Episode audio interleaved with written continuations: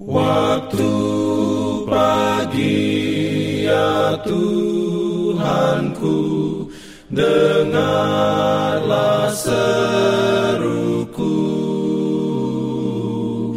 Melayang doa yang sungguh Memandang padamu.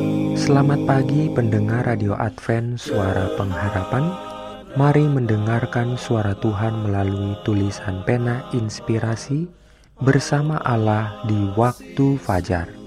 Renungan harian 5 Agustus dengan judul Kami Merasa Malu. Ayat inti diambil dari Yeremia 3 ayat 25.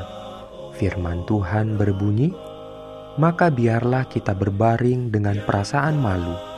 Dan biarlah noda kita menyelimuti kita, sebab kita telah berdosa kepada Tuhan Allah kita, yakni kita dan nenek moyang kita dari masa muda kita sampai hari ini, dan kita tidak mendengarkan suara Tuhan Allah kita.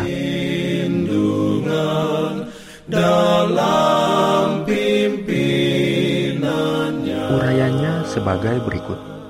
Tanpa pertobatan dan pembaruan yang sejati, maka pengakuannya tidak akan diterima Allah. Harus ada perubahan yang pasti di dalam kehidupan. Segala sesuatu yang sifatnya menentang Allah haruslah dibuang. Inilah hasil yang murni dari penyesalan kita akan dosa itu.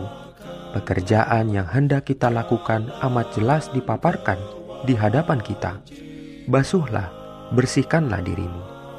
Apabila dosa sudah mematikan ajaran-ajaran moral, maka orang-orang yang berdosa tidak akan dapat lagi melihat kekurangan tabiatnya ataupun menyadari hebatnya kejahatan yang telah dilakukannya. Jadi, kecuali dia menyerah dalam kuasa Roh Kudus yang meyakinkannya, maka dia masih tetap buta terhadap dosa-dosanya. Pengakuan-pengakuan yang diadakannya tidak sungguh-sungguh dan tulus hati. Terhadap pengakuan segala dosanya, selalu disertai dalih-dalih mengatakan bahwa kalau bukan karena situasi tertentu, dia tidak akan pernah melakukan ini dan itu. Atas hal mana dia ditegur. Tidak ada orang yang hidup untuk dirinya sendiri. Rasa malu, kekalahan, dan kematian dibawa ke atas Israel oleh dosa satu orang. Berbagai dosa yang disimpan dan dipraktekkan oleh orang-orang yang mengaku Kristen menimbulkan ketidaksetujuan Allah atas jemaat. Pada hari ketika buku besar surga akan dibuka, hakim tidak akan dengan kata-kata menyatakan kepada manusia kesalahannya, tetapi akan melemparkan satu pandangan yang tajam dan meyakinkan, dan setiap perbuatan, setiap transaksi kehidupan akan dengan jelas terkesan pada ingatan pelaku kesalahan.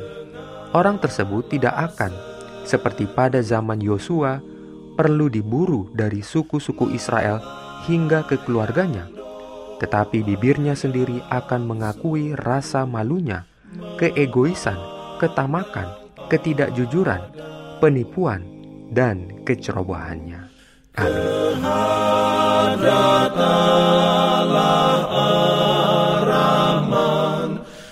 Shalom bagi semua sahabat pendengar.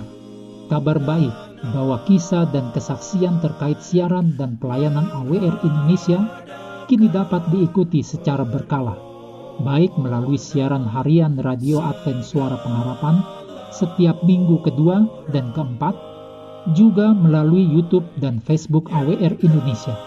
Terima kasih banyak untuk yang sudah menyampaikan dan masih terbuka bagi Anda semua untuk segera SMS atau telepon ke nomor AWR di 0821 1061 1595 atau di nomor 0816 1188 302 untuk WhatsApp dan Telegram.